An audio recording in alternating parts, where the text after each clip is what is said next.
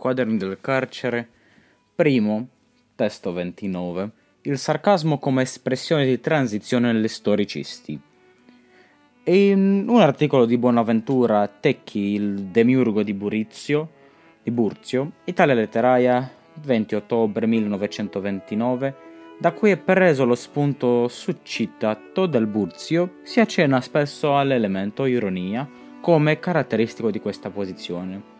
Ironia è giusto per la letteratura per indicare il distacco dell'artista dal contenuto sentimentale della sua creazione, ma nel caso dell'azione storica l'elemento ironia sarebbe appunto troppo letterario, basterebbe dire semplicemente letterario. E indicherebbe una forma di distacco connessa piuttosto allo scetticismo o più o meno dilettantesco, dovuto a disillusione o stanchezza o anche a superominismo. Invece in questo caso, cioè dell'azione storica, l'elemento caratteristico è il sarcasmo, e in una sua certa forma, cioè appassionato. In Marx troviamo l'espressione più alta anche esteticamente, del sarcasmo appassionato, da distinguere da altre forme in cui il contenuto è opposto a quello di Marx.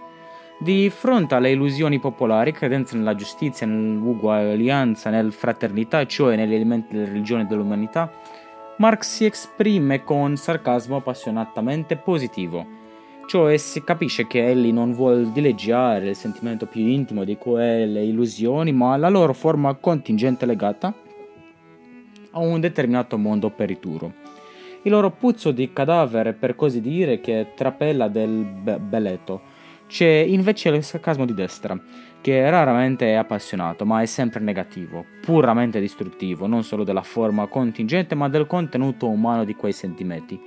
A proposito di questo umano, vedi in Marx stesso quale significato occorre dargli, specialmente la Sacra Famiglia.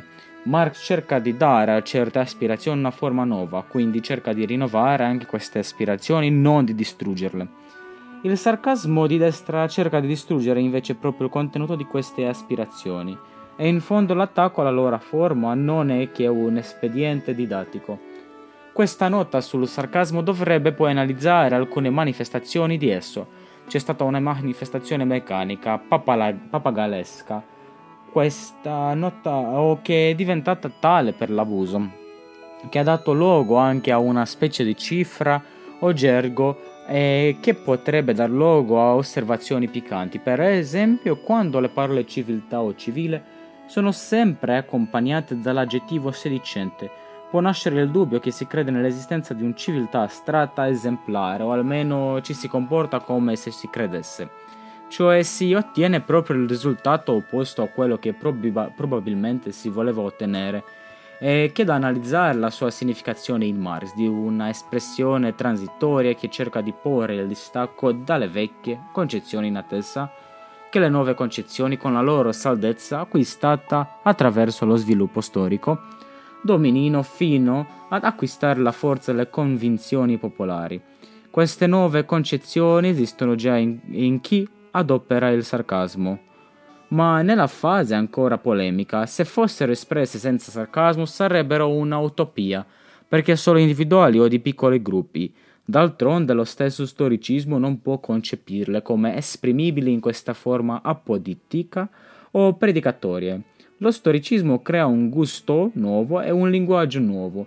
Il sarcasmo diventa il componente di tutte queste esigenze che possono aprire, apparire come contraddittori, ma il suo elemento essenziale è sempre la passionalità.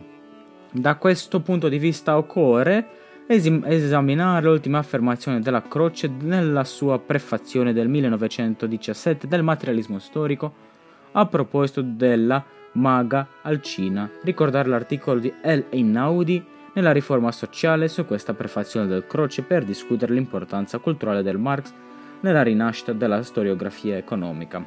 Grazie.